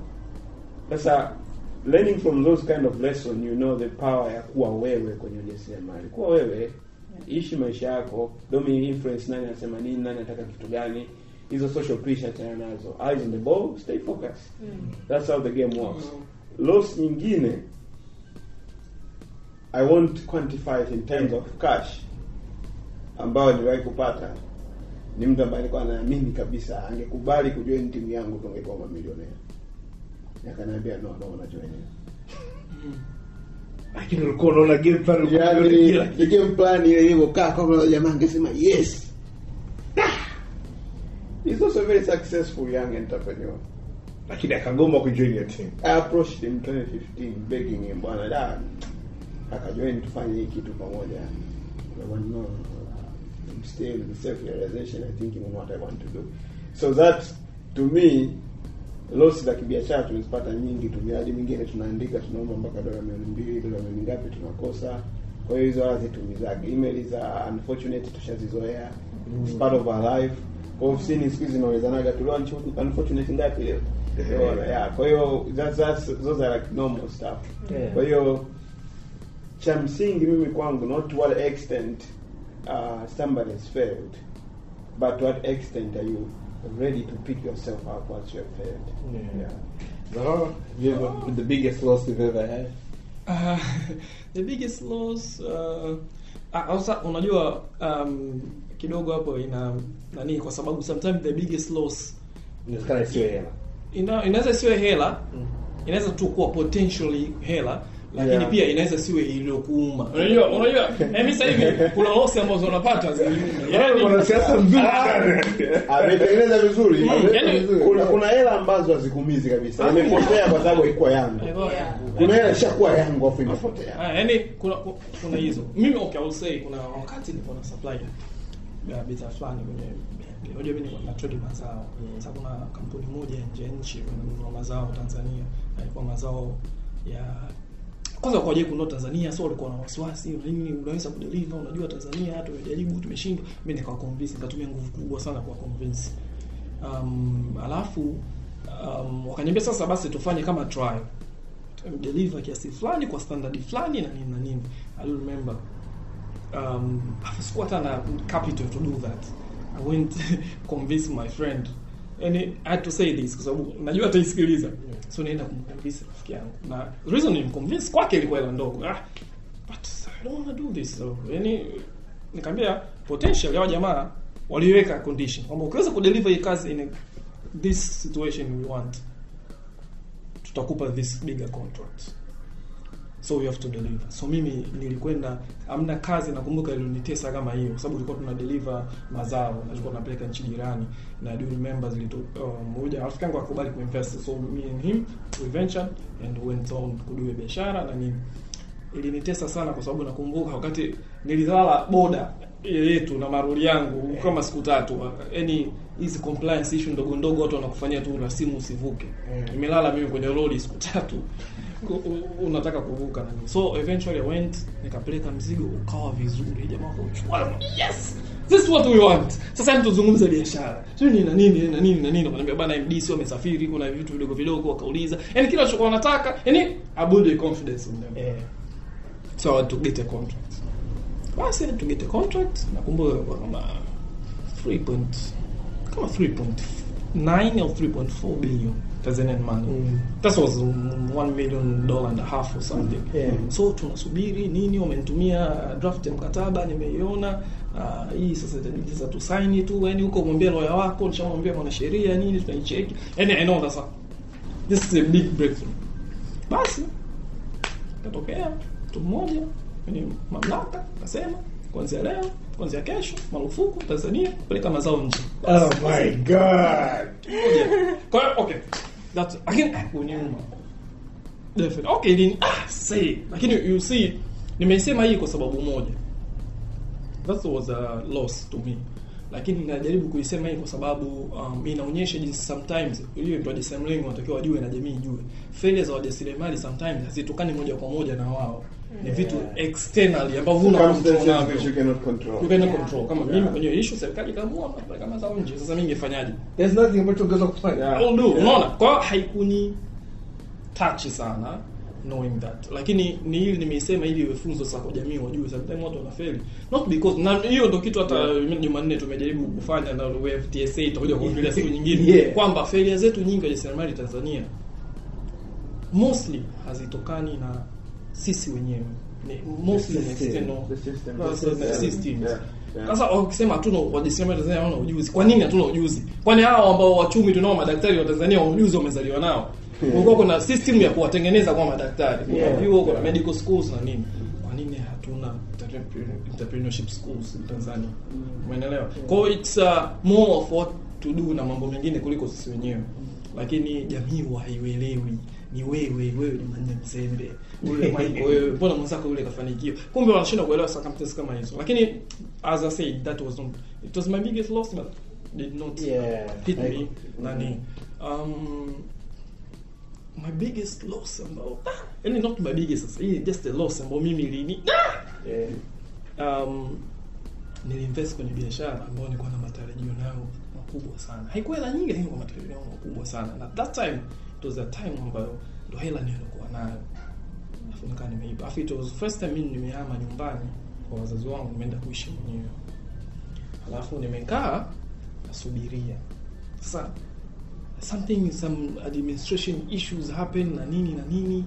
Ile hela eventually ilikuja kulipwa lakini baadaye sana sikulipwa as I expected. Ndio mambo ya ujasiriamali. Yeah. Ingia na mtu client hujui kumbe client wengine ni wasumbufu. So akaanza kunipiga zile kona. Lakini mimi na hope kwamba itanani itanachua itanachua Yeah. Then natumia langu kuendelea kusurvive wakati nasubiri nini. Then all of a sudden I didn't have money. And nimekaa nakumbuka siku hiyo um, nimekaa and uh, niko mimi I remember nilienda kwetu. No no no no, kwetu. Mdogo wangu nadhani alikuja. And I remember my girlfriend was there present. Yani tumekaa hivi single room piga story na nini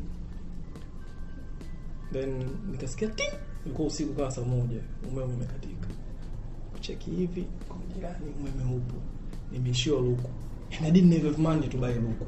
Yani Tano mzee. sina yani like for real leo nalala giza. I don't have money to buy luku. Yani ilini hit ile siku. Sa anaulizwa baby mbona wewe eh?"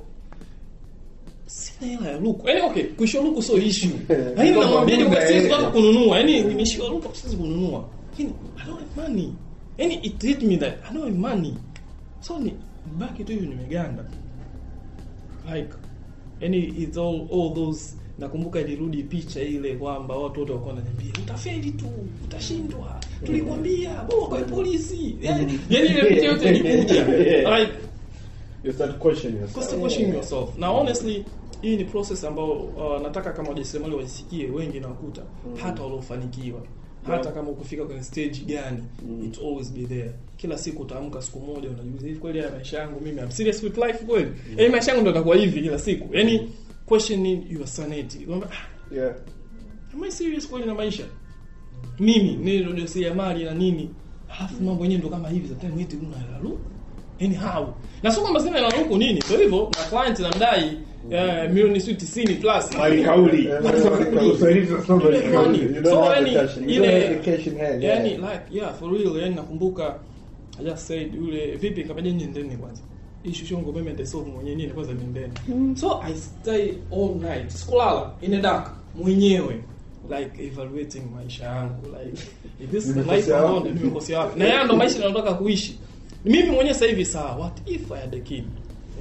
Watoto wanatoka nyumbani. Na hiko kitu mimi nimekiona au kusema lakini mimi kwenye maisha yangu watu ambao nawajua nilikuwa nafanya nao biashara wamejiua wanne. Lakini kwa situation kama hizi kwamba sasa nikaa nawafikiria wale kwa nini walijiua? Yani unajikuta situation kama hii you have a wife. Una watoto wawili unaenda shule. Kesho unaamka wamerudishwa hawajalipa ada what goes through you what, una question vitu vingi. So to mimi kwenye hizo loss ile loss kubwa don't mind na sasa hivi nimefika kwenye stage ambazo loss pia ziniumi yani nishakuwa sugu. Sasa hivi mimi yani nishasikia rejection nyingi yani kuambiwa hapana nishazoea. Yani hii ndio kitu moja katika masuala we have to talk about rejection. Hiyo nayo ni kubwa sana watu entrepreneurs. Yaani nishaikuwa na biashara yangu moja. Hii the same business which later got money niliendaga kwenye benki moja sitaki kuitaja Mm. benki kubwa tu yani niliandaa kila kitu yani the guy aliniambia hivyo wewe akili yako iko sawa kweli just dude, this dude was so rude yani Yeah. banka umesoma mpaka level gani i don't think kwa level yako ya, ya elimu you can do execute this and it was so unf yani unajua yani Network zote zipo- kusema- zipo proper. najaribu kusema pia yani kwamba Wow. People are so rude to entrepreneurs. Yani it's like a punching bag ambao sasa kila mtu anaweza kutolea frustration zake. Eh, yani ndo eh, kwa sababu wao sasa mara nyingi entrepreneurs tunaenda kuomba tunaenda kulobi unaenda Yeah. kuomba tenda unaenda kuomba Yeah. kopo unaenda kuomba nini. So you are always on a seeking side. Yeah. so watu wengine sasa ndo wanatumia hii opportunity to be the man in, in his life sababu probably naye yuko pale kajiliwa benki bosi wake anamfokea kila siku sasa leo kampata yeah. mnyonge kumfokea I'm, finally in charge. I'm finally in charge. Yeah. So, yani yule jamaa alinifanya nijione sisimizi. Yule thinking couple but don't think. Unajua nyinyi entrepreneurs wa Tanzania bwana. Yani yule jamaa alisema kila entrepreneur. Alisema kila neno baya analojua yeye na normally kwa sababu sisi tuko kwenye seeking tunatafuta. Happens every day unakuwa mpole. Hii sisi appointment zetu never happen on time. Mtu anakwambia saa moja.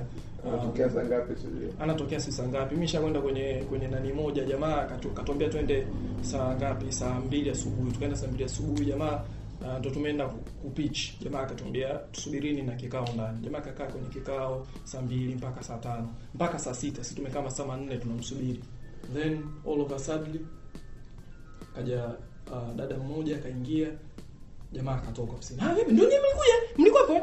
sasa ndugu zangu um yeah, kaja? Mimi kaniambia tuende lunch. Kwa mimi naenda lunch. Kwa nyinyi tutaonana next time. Huyo akatuacha. 4 hours tumekaa pale nilikuwa na kazini wangu. Alimind bala ujinga.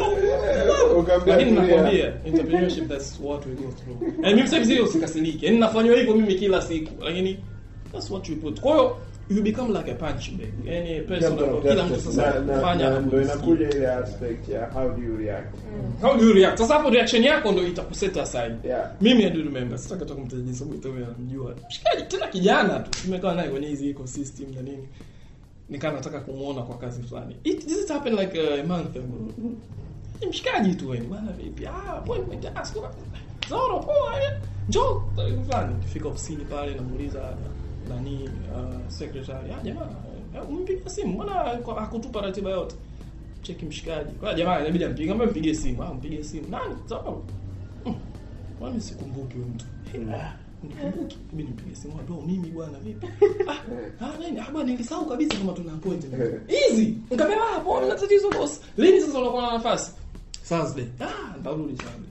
Showed up Thursday. Ah bwana na vikao sana sio nini na nini inawezekana leo yani kuna kitu kimetokea. I left. Nikarudi third time ndo nikamwona. Kwa I don't take it personal. Yani it's all right Nadia waga na ana msomo in terms of reacting Yeah, so Yeah, reaction kwenye yeah. entrepreneurship ni kitu um, wewe mwenyewe unatakiwa ujiweze ndio hiyo wanaita emotional intelligence you have And- to and elewa this is what it is just to add up, I have lost two high profile clients because of how I reacted. How did that happen? This conversation is interesting. How did that happen? Ulipiga mtu. No, no, ulitukana watu. just- How you react unprofessional. Yaani, what happened? It was nothing unprofessional. It was just communicating what I felt. Not every time communicating what you feel. Hii ndio shida nyingine ambayo hajasema tunayo. Sio saa zote kucomplain unachokisikia ni sahihi. Yeah. sijui umeelewa kwa sababu sometimes you might communicate to a client wanasema give them a piece of your mind Yeah. umeona and then anachokisema sasa hapo zao it turns out to become completely chaotic na ndio maana tunakaa na mambo mengi sana unaelewa tushaenda sisi kwenye appointment mtu katupa appointment hiyo hiyo watu wanne. Muda huo huo. Wote tumeenda saa nne asubuhi. wote saa nne asubuhi. Sasa ah, saa nne asubuhi tutakuonaje watu wanne brother. Eh? Umeelewa? Yeah. lakini sasa unakaa unasema "Ah, huyu jamani nimtumie message nimtukane kidogo. Au nimtumie email fanye nini? Umeelewa? sasa kuna kipindi um, one of my client sito sito sito mention to apply tender tukapata tenda, tukawa tunaenda kuimplement tenda. tumeimplement like 24% of the tender. Yakaibuka mambo ya nepotism. Tukaandikiwa email. Nyinyi mlioshinda sio nyinyi mliotakiwa implement, wa pili ndio anatakiwa implement. Tumekuja kugundua kwamba you don't have the capacity to implement. Like, okay baada ya kushinda kuanza na kufanya kazi na deliverables. Tumesha crunch in some hours. Tumesha commit resource ah, mimi nikasema i can't take it. Kwao nikamrudishia yule nikamwambia bwana mimi nitawaandikia watu wenu wa global. Mm. elewa bwana eh? Yeah. kwamba mme breach contract na kuna issue ya nepotism inaendelea na wafanye investigation ya corruption wakaniambia bwana utaendelea na kazi utaimaliza wakanilipa hela yetu tukafanya kazi sema they never gave me Of course, they will call you back. What is fair? There's no way they'll call you back. What is no, fair? Mimi without doubt, kama imeisha hivyo kama ulikulipa you know how now- to no business tender. No, no. Now, now, I'm- I'm just giving a perspective of an entrepreneur. If I go to talk to my board right now and you ask them if that was a good decision or not, they'll say it was a bad decision Yeah. Because this same client disburse hela kwa watu wengine kufanya nao kazi na third party consulting firms and everything. Kwa hiyo, as much as I want to communicate and my peace of mind at that particular time, it was a question again of how do I react. Simeelewa? Yeah. Uh, do you want to lose it all? Do you want to get some of it? Do you want to retain it all? Nadia, you've. You've listened. yeah. What's your What's your take on this conversation yote? Well, And and as we're winding up, maana muda unakwenda kweli Yeah. kweli. This conversation is a thing. And your take in general on mental health and entrepreneurship in Tanzania. okay. So maybe we can start there. Uh-huh. Yeah, it's a huge challenge, as we've as we've heard, you know. And unang'ang'ania kusema me entrepreneur. Okay, so maybe, maybe, but I don't like. I'm not there yet. But kuna challenges nyingi and limited support, limited understanding. You know, muda mwingi it's very lonely. As I was saying, it's, it's a very lonely path Yeah. to take. Kwa sababu ukiangalia, just if you look at the nature of the support that people receive in Tanzania in general, it is not always positive support. Na sijui wapi kwenye malezi yetu tuliambiwa kwamba being negative is what pushes Yeah. people. Yeah. It helped, it works at some point. Yeah. That just pointing at people's flaws inawasaidia kujijenga na kujirekebisha or whatever. Yeah. But right now in this generation, this era and a time ambayo tunaishi sasa hivi, it's very different. Maana the negativity just there's there's enough as Yeah. as J. Cole says there's enough negativity, in the world. Yeah. yeah. You know, so now unaongezea negativity on top of a, a filled up cup of negativity. Mhm. haimsaidii mtu because now you're just drowning in this negative pool Mhm. you know so ni one the systemic aspect kwamba in our family systems friendships social networks even relationships people there are some relationships who are very supportive Yeah. Yeah. I you know agree. but there are others which they again tumekuwa with this point out the negative so that they can fix that Yeah. problem Yeah. na pia ukiangalia evolutionarily we don't we didn't survive from where we were to where we are today by Yeah. focusing on the rainbow and the sunshine tungeliwa na lions huko na Yeah, whatever yeah, yeah. so it was focusing on the negative that Yeah. got us us to survive Yeah. Yeah. and that hard wiring is Is is in our system it, yeah. it's very strengthened na ndio maana mtu sasa hivi hata stress ndogo the body reacts similarly to your life being in danger Yeah. Yeah. and i like what j4 said that hiyo unawaambia watu hamna shida Yeah. yeah, Yeah. we'll sort you out Yeah. Yeah. that gives you a moment for your body pia to just kwa sababu you're flooded at the moment Yeah. you're stressed Yeah. you're overwhelmed mwili wako wenyewe is kind of your um, cortisol is high your adrenaline is high Yeah. in your system because again una You don't even prepare think straight. exactly because during that time your body's sup- the supply of oxygen is sent to the extremities to prepare you to fight run away or sasa hivi we have this freeze Mhm. reaction ambayo I, don't know what, don't know what to do. you know? And there is little oxygen supply to your brain, so logic inapungua because if there's no energy, Yeah. your mind, your brain doesn't receive any enough oxygen. It has it has no capacity to start thinking logically about a solution. So actually, that that is, allows you time to just you know what, let me soothe myself. Ili my nipate enough oxygen to my brain so I can logically think of how I am sorting you out. Um, now, again, most of us don't do that. Yeah. Yeah. Yeah. yeah we don't do yeah. that because we don't take stress seriously. Yeah. Yeah. Stress is the leading cause of death. Yeah. It's, it's gonna kill you. You know, And Cor- then J4 utasema Yeah. "Ah, Tanzania na Africa Yeah. stress sio ugonjwa. lakini Yeah. stress is what Magonjwa kizungu eh. Yeah. but stress inapunguza immune system yako Yeah. Uki, when you're exposed your body is exposed to hizi stress hormones. Mhm. inaua sasa nguvu yako ya kupambana Yeah, na any any, Any foreign thing. object. You know any disease or any virus that enters your body. So ukiangalia muda mwingi stress is what actually is the cause of many illnesses. Hapa tunasema tunaumwa malaria au tunaumwa sijui nini ulcers sijui diabetes sijui heart problems. Ukiangalia ni yote inarudi huko kwenye lifestyle issues. Ukiangalia the culprit your stress Yeah. your exposed to prolonged stress mwili wako sasa it's constantly on that level. Tunapambana tunapambana. Imagine Yeah. kila saa uko una unapambana tu. Yeah, yeah. you know the body is not resting. Haipati ile nguvu ya kuji ya kujirepair yenyewe na kufight actual threats. It's a big issue you know? Um, and tukiangalia the population ya entrepreneurs as I was saying there isn't support. There is no roadmap. Watu hawaielewi and it's kama vile because people are uncomfortable with talking about difficult situations. Kama mm-hmm. kuongelea about loss. Mm-hmm. You know losing out on a uh, on a on a mm-hmm. project losing out on money um, failing at a certain project or a business plan. Watu are uncomfortable? Because again ukiangalia population nzima none, of us will sit there proudly talk about Yeah. I failed here. Yeah. all of us are uncomfortable Yeah. with loss. We're all uncomfortable with the negative emotions and all of that Yeah. and so ukikaa hata the social support networks ambazo tunazo to a point for them it feels like pointing the negatives and reminding you unaona Yeah. usingefanya hivi ungeenda huku Yeah. they feel that that is how they support you Yeah. because yeah. the- they are one wenyewe they are uncomfortable with talking about the Mm. the gooey stuff Yeah, you know talking about yeah. the loss and the anger and the frustration and Mhm. all the pain that it you know it takes Mhm.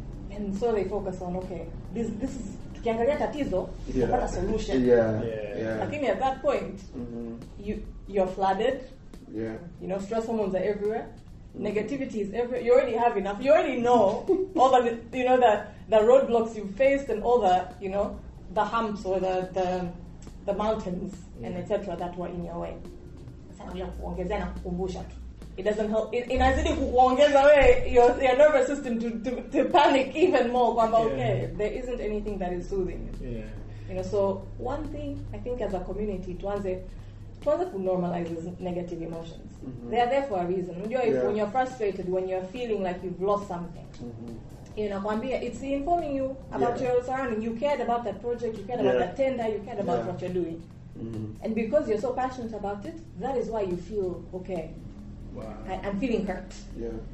by this not going through. You know, both Jumanne and Zaura have said kuna some losses like ah, it doesn't phase them as much compared to others. Yeah. Kwa sababu of that emotional attachment. And entrepreneurs, their businesses are very close to that. It's like a baby. like a baby Yeah. Yeah. in a way, Yeah. because you're giving it 100% of yourself Yeah. we nurture na nini. So imagine ukifika to a point where that baby is, you see that their lifeline inazidi ku, mstari unazidi kukua straight. Unazidi go straight. unasikia beep, what will you do we need to kind of keep that in mind kwamba wenyewe as entrepreneurs kwamba it's okay to have this this emotional attachment to what you're doing and it's even more okay to just accept kwamba okay i'm disappointed i'm hurt and i'm angry that this didn't work lakini tukikaa tuka- tukazideny those those emotions then we're basically denying the lessons that they're giving us quick one as we're winding up. One word from each of you. Mm-hmm. Talking to young entrepreneurs, upcoming entrepreneurs, what watu ambao wana face challenges sasa hivi. Mm-hmm. If there's one advice ambayo una because for all the challenges ambazo mmezungumzia ambazo ni nyingi tu but you guys are still at it. yani hamjaacha kufanya hichi kitu. So obviously Yeah. mimi naona kwa maana yake kuna rewards au kuna kitu ambacho mnapata na ndio maana challenges zote lakini bado mpaka leo mnaendelea nayo. So for upcoming entrepreneurs, watu ambao ni entrepreneurs, watu ambao maybe wanataka ku give up kwenye hivi vitu na nini na nini. If there's one advice ambao mnaweza mkawapa from each of you. Ipi ni advice yapo ambao mna- mna- mna- mnaweza ukampa mtu? I had a Finnish boss alikuwa anasemaga kwa kuna program fulani ya kifini inaitwa monkey business. Mm. So it's a monkey business. It's a lot of fun. It's a lot of chaos, and it's a lot of learning. So allow yourself to have fun. Be careful on how you react around chaos, and make sure you learn and grow. That's it. That's it. Naho? Ah, me I would say um, kwanza just know nothing is personal. Ukifeli wewe sio wa kwanza kufeli, wameshafeli wengi. Eh, na kufeli sometimes no matter what kimetokea kwenye nani yako. Kama ulifanya makosa fulani na nini ni kwamba maybe haukuwa na ujuzi wa kitu fulani. Kwa nini haukuwa na ujuzi ni, ni issue. Um, kwa hiyo it's sometimes more of external factors ungefeli anyway. mi naambia watu vitu vingine kwamba no matter unajua wajipo sana hiyo. Kwa mtu anakuja na product nzuri, yani haina kasoro yoyote.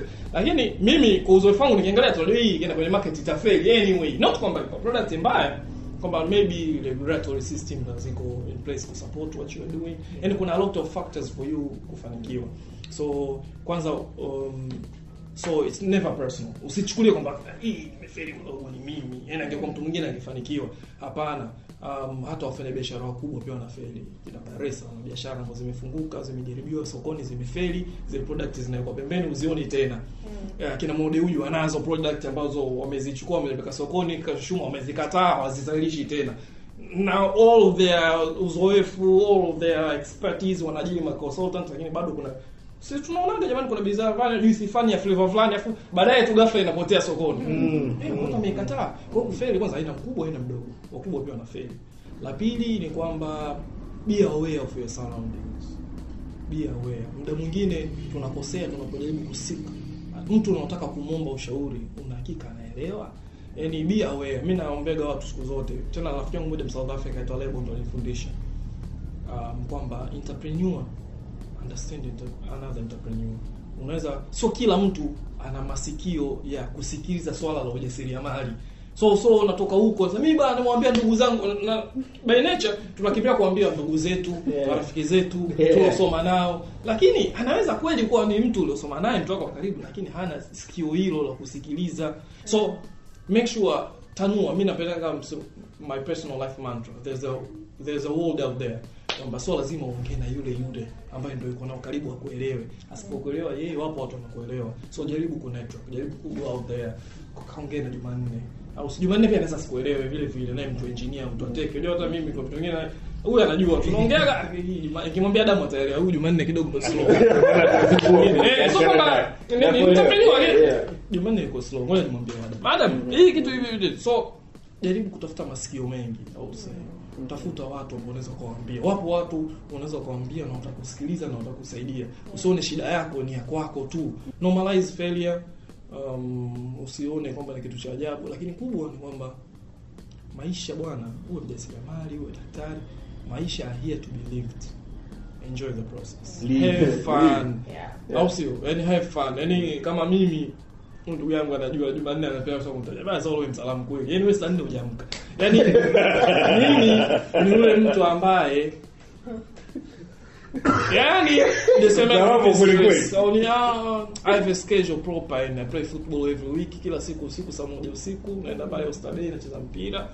Yani I have my life. Mm, na na- nasikiza mziki. Yani wewe si so, ah, stress sio biashara. Ah, poa fresh. Eh, so enjoy life bana wewe usiache usi usikubali um- ujasiriamali ukumeze. Wewe ni mjasiriamali tu full time. Hapana. Eh? Wewe endelea na ratiba zako. Have a life apart from this ujasiriamali. Have friends jiunge kwenye vikundi vya na, na mimi napenda kusema hii from my personal experience. Kwanza mafanikio yako nje ya ujasiriamali. Kitu ambacho watu wengi hatujui. Mimi ni a bit of history. Mimi tukifanya nilikuwa tole mjasiriamali mwenyewe. Yaani jumatatu tu jumatatu. Not take a day off piga kazi nini nini nini lakini progress ilikuwa ndogo sana. Sikufichi. Progress ilikuwa ndogo sana. Mimi baadaye nikasema mimi kama nisha put in all these hours all these resources to it na bado mambo yaeleweki maybe it's time should do things different. Hebu niache kidogo. Nilianza kama kusahau hivi ujasiriamali nikaanza kujigonga kwenye vitu vingine vingine kucheza mpira nini nini. Then kule ndo nikaanza kwani unafanya nini haba mimi nafanya kitu Ah, tena nikiongelea sasa kwa kwa kwa nina shani stress. Yeah. jinga ujinga mmoja tu. Unajua ah, nafanyaga fanyaga bwana unajua biashara mazao mazao haya kilimo unajua. Ndio hivyo bwana tunajaribu Eh bana sikiliza mimi na mtu mmoja namjua. Sasa wewe unakuta anakupa mchongo sana kwa baruti. Unajua pale BBC Yeah. tunanuaga yani tunataka mtu akutuletea lunch hakuna. Sasa ukijisoko in kwenye hiyo entrepreneurship Yes. every day mabaruti true. tunakutana naye wapi? So you have to live Huko unapoenda kucheza mpira unapoenda kuangalia mpira unapoenda kuangalia movie unapoenda kufanya vitu vingine activities zingine nje. Ndo you meet people you meet people people can be more helpful sometimes kuliko watu walikuwa nao karibu kabisa. So kubwa kwa wajasiriamali there's a world out there. Tanua your world Yeah. talk to everybody have fun. Yani kubwa kabisa usisahau kuishi. Ishi. Nadia, anything you want to add? Um, I think what both have mentioned, ni kwamba have a life Yeah. while you're being an entrepreneur because sometimes it can feel like entrepreneurship is your life. Mm-hmm. You know, so have a life. And basically having a life is having self-care practices. Yeah. what refills your cup. Sababu wewe una you're spilling out you're Yeah. giving out you're trying to find creative solutions you're just giving. Mm-hmm. But what is giving back to you? You know? So kama Zara has soccer. Mm-hmm. Mpira every week it's a must for you. It re-energizes you. It provides an opportunity for him to network.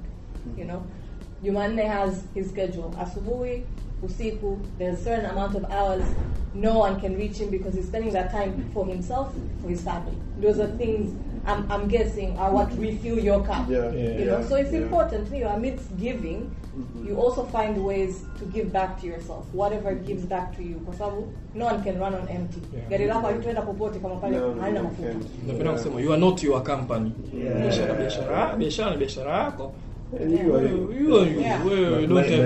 favorite rapper of time Jay-Z ana line yake moja anasema I will not lose for even in defeat. There's a valuable lesson learned, so it Yeah. evens up for me. Yeah. And I love using this line a lot of yeah. times. My wife forgetting, just Michael, come on, come on, not, not that line again.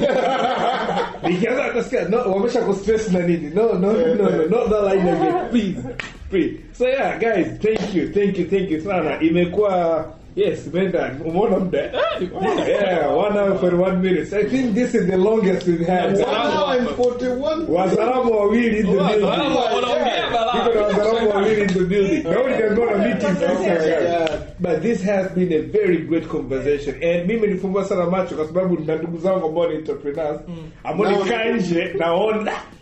Mbona wako vizuri? Lakini lakini now I understand kwamba they might be having their own struggles. Yeah. au vitu ambavyo na ambao mimi kazi yangu nao ni kuona mna gani naweza nikawa mzigo mdogo zaidi kwako Yeah. mzigo mkubwa Yeah. you know? And what else can I do? Kuweza kuwasaidia na kuweza kuelewa cause it's not easy. It's not it's not easy but and I think imenipa picha kubwa sana ya kuelewa vitu vingi sana na kujua nani wakwenda kuongea naye kama nikiamua kufanya ujasiriamali you guys mnapatikana kwa advice kwa watu ambao wanataka kuwatafuta Um, I know both of you are active on Twitter. Yeah. Sisemi kwamba watu watafute. You know how this thing goes. Yeah, kama bwana Michael. Yeah. Nimesikiza podcast napenda ku, kuongea na na, na, na bwana J4 pale. Definitely nita- nita- Yeah. Nataka kuongea na bwana Zaoro pale. Good thing I know both of you personally Yeah. kwa hiyo. Ah, Naweza mimi- mimi- friends. Yeah. Ah, mimi to me nadhani eh, unasema niko Twitter. Ah, shoot Twitter. Kwa sababu unajua wewe unajua tumeongea mara ngapi kurekodi hiki kitu. I know. Hatukuweza mpaka kwenye Twitter. Eh, jamani mimi Jamaa, aniambie eti mpaka nilipokuambia, "Hey, kwa sababu tunaongea personal, mara kibao. Oh, mara naenda. Zanzibar, mara siku, mara nini. I hate to say on Twitter, Zahoro. Eh. Na Let's ni Johnny John this. tuongee. Akaona hivi. akaona jamani hukumu kwenye jamii Mbele za watu. Ah. Yeah, but then ikitokea mtu amenipata personal na nataka ku- with you guys, so definitely. this is good we love to share na nadhani nadhani kuna umuhimu wa ku take this out of here kwenye podcast Yeah. kuona huko mitaani tunatengeneza vipi vi vilinge vispace ambavyo Yeah. Yeah. people, People can, can come talk and talk and come yeah. and talk and yeah, Yeah. Just, Yes, just just wrap up there's something uh, we, we tried to do maybe mtu mwingine anaweza akafanya we, we tried to do it three or four years ago uh, there's this global brand wanaita fuck up nights Mm, Uh, fuck up Nights, yeah, yeah. so, I know uh, about it, Yeah, yeah. it's, it's, it's a brand, it's a global brand. They have city level events ambazo uh, entrepreneurs meet out, they drink, and then they share their failures. That looks like another thing that me and Nadia can do. Any So if you guys there, wanna, uh, I, I know process, I can hook you up with a, with, a, with a global I don't know, network for that. If you want to do it, please do it. Yeah. Uh, we'll be very happy to come and share our faith. tutasema mengi. Nasema mengi. Kwa sababu itakuwa off the record. Naweza mkaongea mengi. Zaidi and again kama unasikiliza na you need some help nataka kuongea na Nadia tunajua Nadia ni mtu she's a therapist she's a counselor ni mtu wa mental health. Na you know and, ana, ana sessions kabisa of course they are not for free you pay but unaweza uka- uka- ukazungumza naye zaidi Nadia from the there. entrepreneur. Eh, Nadia that's what I'm saying Nadia is an entrepreneur Nadia na ofisi Masaki bwana I, I, I'm sorry, I can't help it. I can't help it. I'll, I'll always, I'll always say that.